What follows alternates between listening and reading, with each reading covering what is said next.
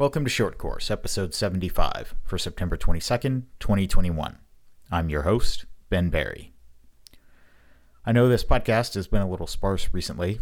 I've been taking all the content that normally would be these solo episodes and writing them up as blog posts, which has been a generally a good thing. It's been working out. Uh, and I see that continuing.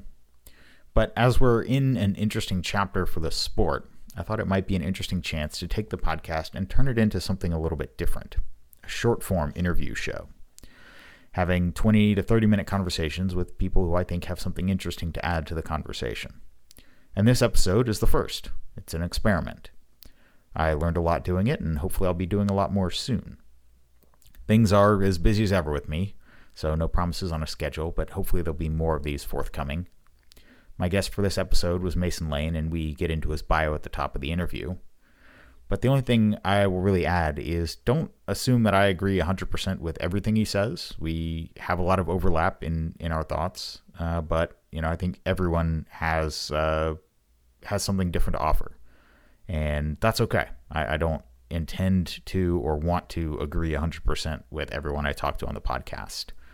Uh, I just want people who wouldn't normally have a way to have their voice be heard because they don't have a podcast or a blog or something like that I want them to have a voice and to be able to contribute because a lot of these people are people who are out actually doing the job. They're teaching classes and shooting matches, and they don't have time to do things like host a podcast.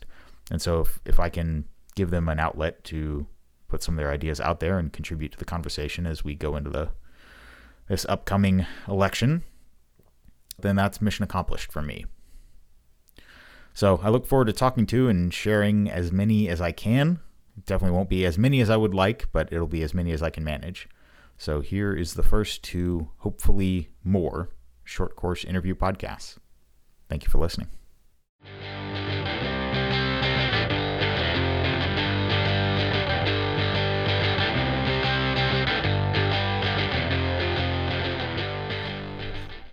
Mason Lane, welcome to Short Course. Thank you very much you and I, we've uh, talked over the years. We, I think we did an episode or two of uh, the Shoot Fast podcast together. But for those of you who have not heard anything you're on, what's your sort of quick bio? I mean, you you shoot a lot. It's basically your living at this point. How do you see yourself as a shooter? Uh, I define myself to people who ask as a semi-professional shooter.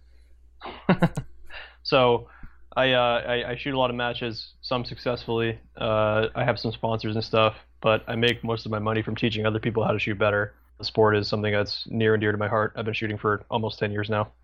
And you're GM in a couple divisions. You've, I think you got a limited yeah. title under your belt. Yeah. You're the guy yeah, who shot one handed for like most of a year. Yeah, I've done I've done some cool stuff over the years. I'm a GM in a few divisions. I won a nationals last year, which was cool. I shot at two nationals with one hand once, which was cool.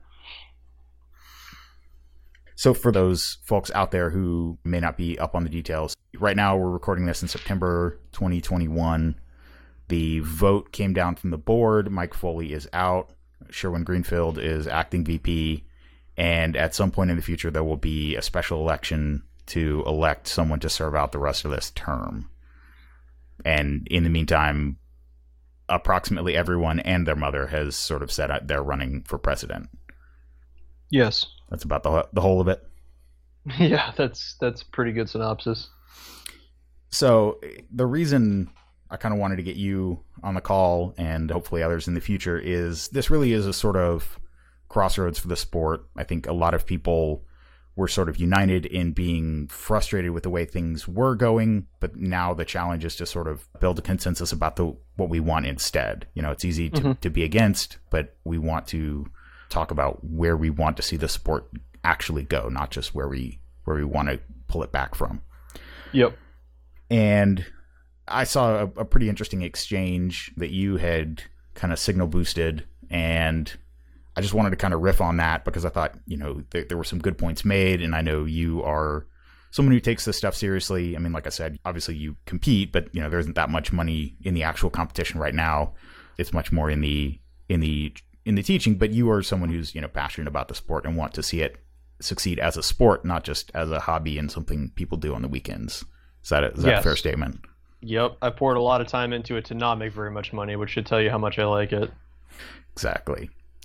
So, what kind of kicked this off was an exchange uh, that, like I said, you had signal boosted between somebody who had posted an Instagram story and then someone else, uh, a, a, mutual friend of friend of ours, Tyler Turner, who responded to it. And I just wanted to kind of read that out because I thought what was said on both sides was a was a pretty cogent take on I think what are two emerging viewpoints. And then, like I said, just kind of riff on that for a bit. So the original post and again, this was a couple weeks ago, and, and I don't know, you know, this guy who, who made the original post, so it's not really relevant who he is. But but like I said, this is a, a, a pretty comprehensive take, I think, of, of one side of the view, uh, which says, I understand and advocated for the need to make a change in USPSA leadership. At the same time, I also acknowledge that the previous president did a lot of good things for the sport, spearheading Carry Optics, PCC, and more. We stand at a crossroads and begin the process of picking new leadership. Don't undermine the good that was done and pick a regressive FUD that will make the first order of business banning flashlights or appendix carry. We need to continue the positive rules changes to modernize the sport and increase participation. Don't let this positive event become a move by entrenched elites to undo the good that has been done in the sport. So Tyler says, not a good take. This fails to recognize that the modernization of rules and insane focus on participation was entirely an artificial agenda to achieve personal financial gain. Don't be fooled into thinking any of this progress was done for the good of the sport. We need a president who prioritizes competitive excellence above all. Ironic that the author thinks we're in danger from regressive, entrenched elites when that's exactly what the Foley administration represented. The standard for our sport should be how should not be how many warm bodies we can pack into a match. We ought to be acutely concerned with the quality of our com- competitions and unpopular opinion time, the quality of our competitors. Higher barriers to entry result in higher quality members and investment in the sport. The org should be concerned with shooter development and performance. The org itself should care more that its members are improving as shooters instead of what cool new parts they get to bolt on their guns.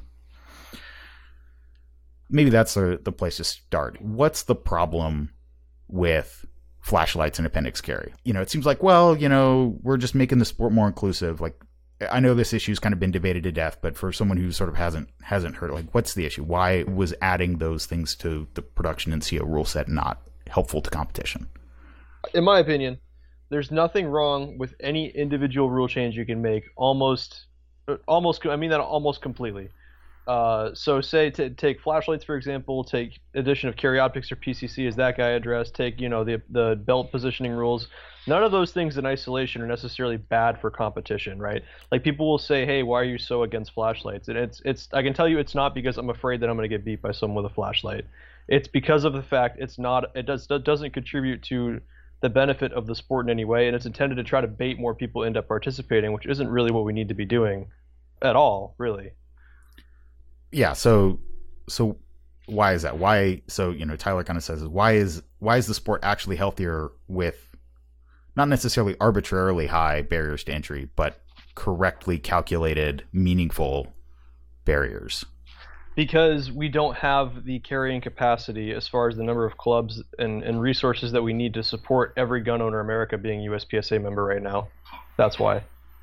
If we just blindly increase participation numbers, we're going to run, run into some issues right? So having some barriers to entry, they're going to encourage people who are really serious about competing, are really serious about, who basically take one look at USPSA and say, without beyond a shadow of a doubt, that's what I want to do. Not someone that needs you to basically, you know, bend the rules to make them want to be a part of it.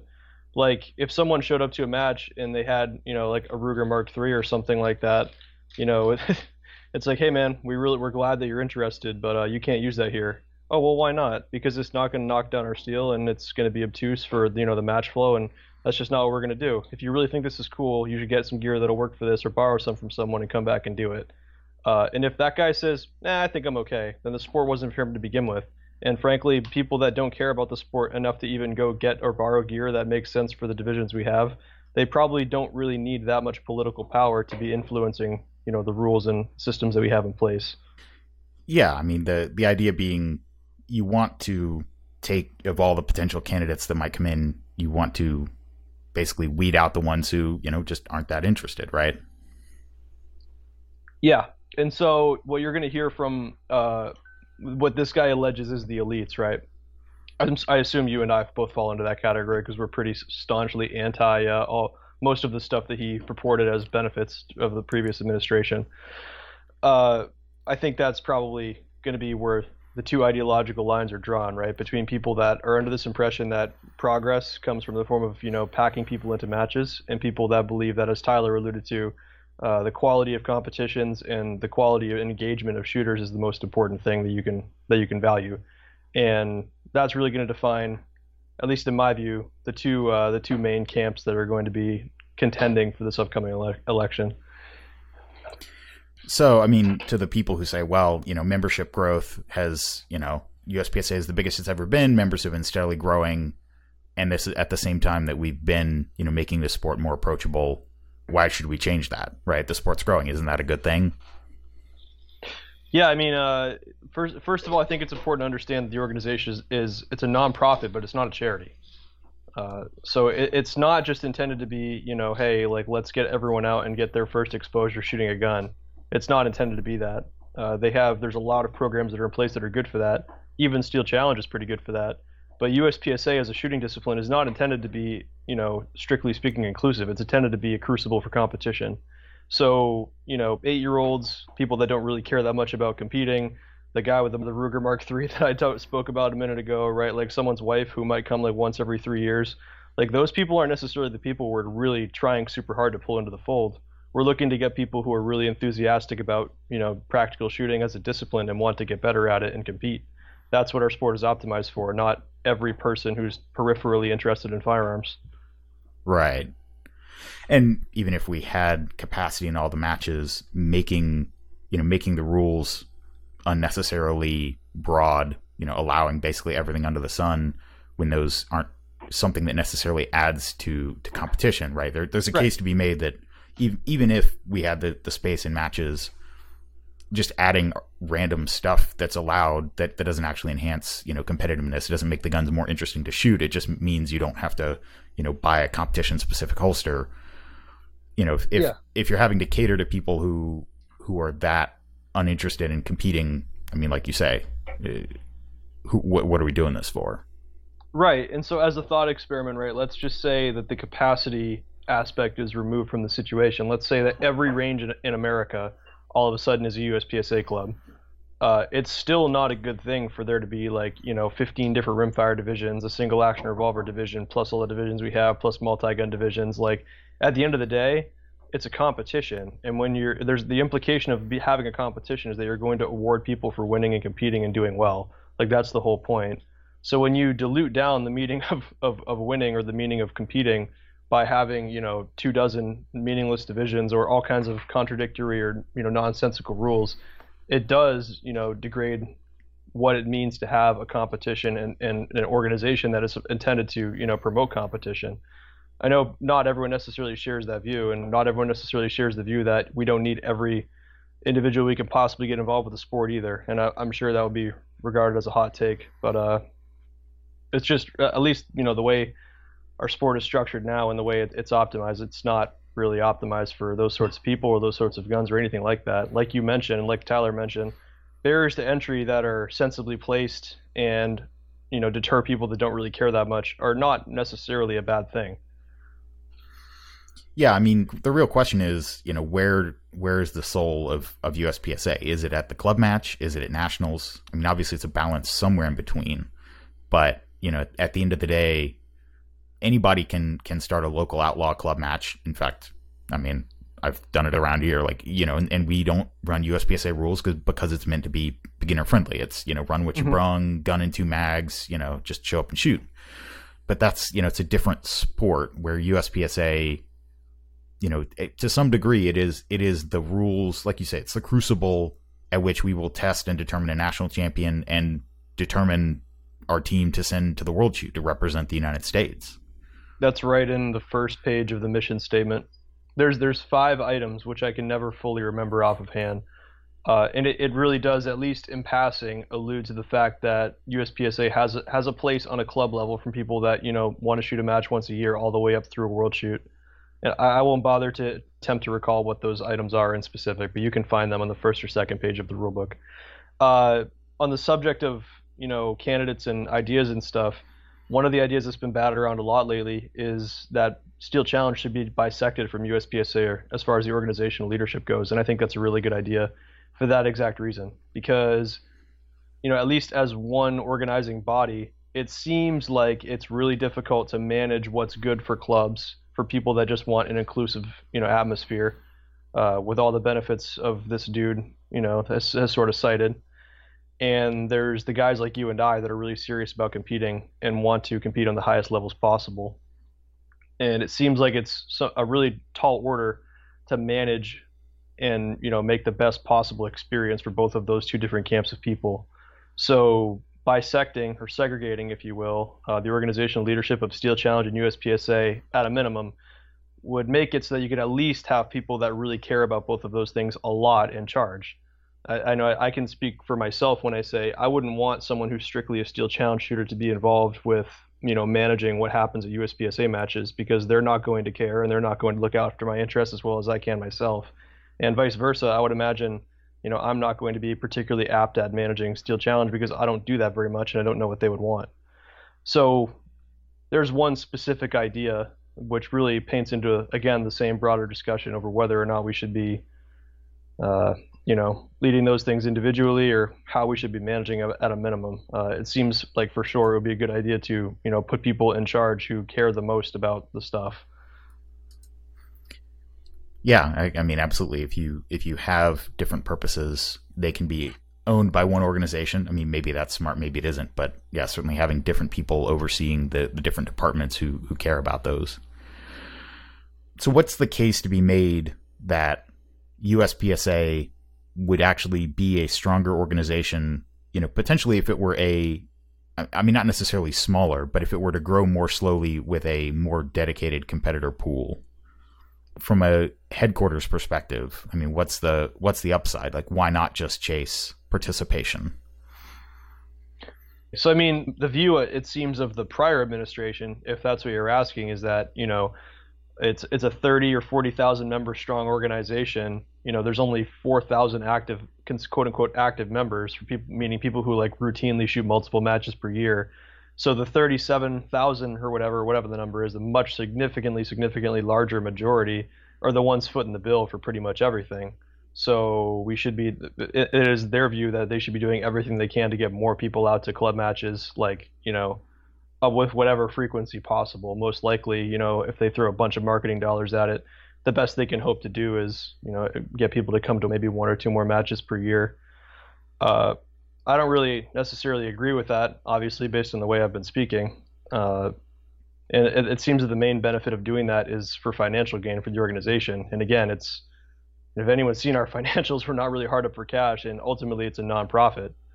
So so, in your view, as long as the the org can you know cover the cost to put on a, a high quality nationals, you know, send out whatever collateral you know you need to to get to members, you know, potentially help out clubs to some degree if possible. But as long as we're you know breaking even, you know, we we don't necessarily need to just be chasing the dollar as long as we're doing you know like what are the core jobs that as long as well, they're done. Here, here's here's a not particularly a hot take at this point, right? Is you know it's impossible to complain about or you know be motivated by money and say oh we don't have money for this we don't have money for that. We have to host nationals at this range because they're cheapest. It's impossible to make any sort of a financial case when you're giving away $300000 to three people. So you know it's like if, if you really wanted to make anything happen you could borrow money from somewhere to make it happen. The financials of the organization really are not interesting to me at all as long as we have the money we need to, to look after everyone's interests and I don't think needs USPSA needs to start like building ranges for people or uh, you know reaching down into the grassroots like on that really deep level and like propping clubs up and throwing money all over the place. But if they can host a decent nationals and they can host a decent you know NROI program, then those seem like two really good places to start to me if you need to spend money somewhere. And those are two places from what you've seen that that really are not uh, getting a lot of resources dedicated to them.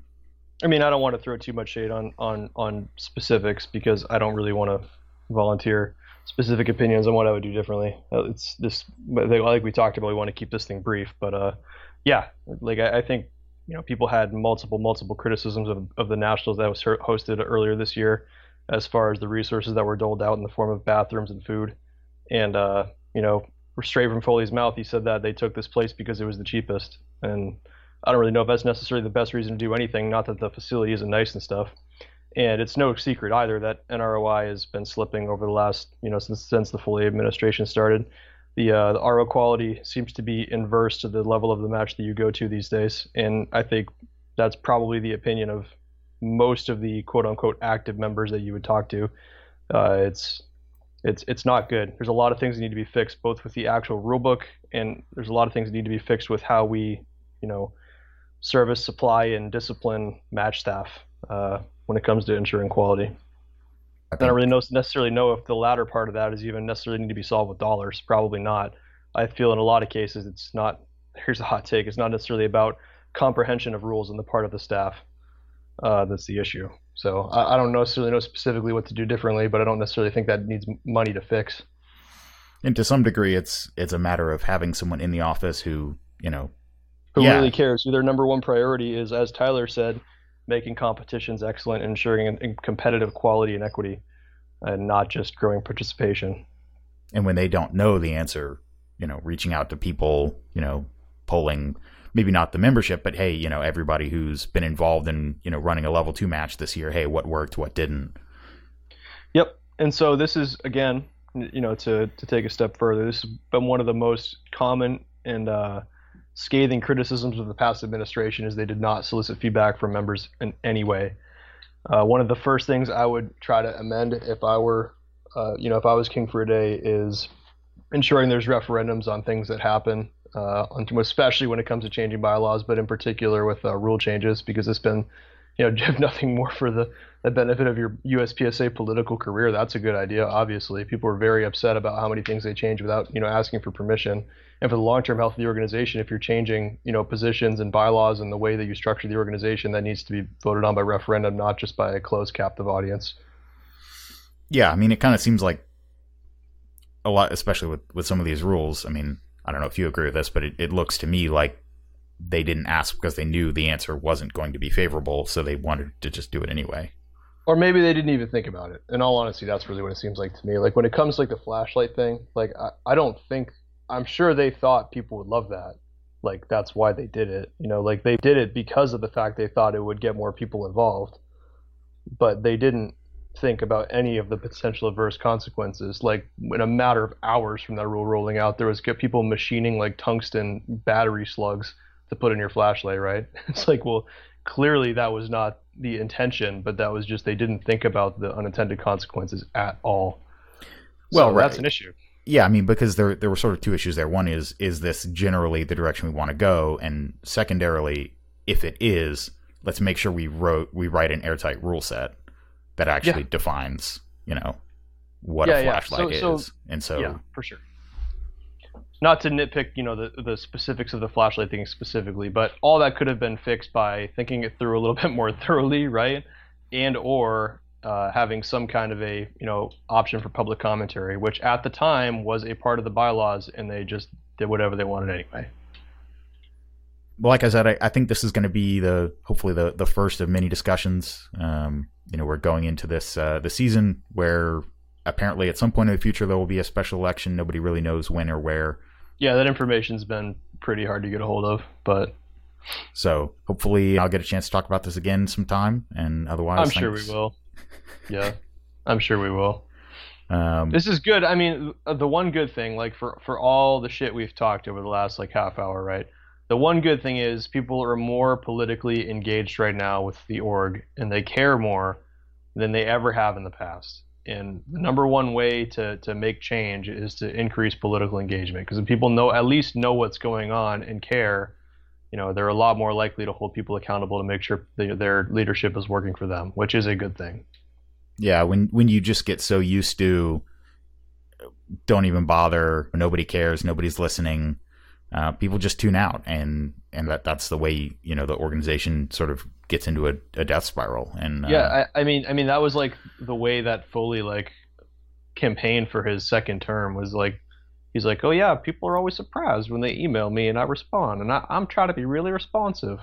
And then it's like six months later, he's blocking people on Facebook for criticizing. yeah. So so oh, there's, there's, there's room for improvement. Things good good changes coming as long as people continue to care and they continue to talk about the stuff they want. I think really good things are coming soon. I hope so, and hopefully this contributes to that discussion. So, Mason Lane, thanks for your time. Oh, thank you, buddy.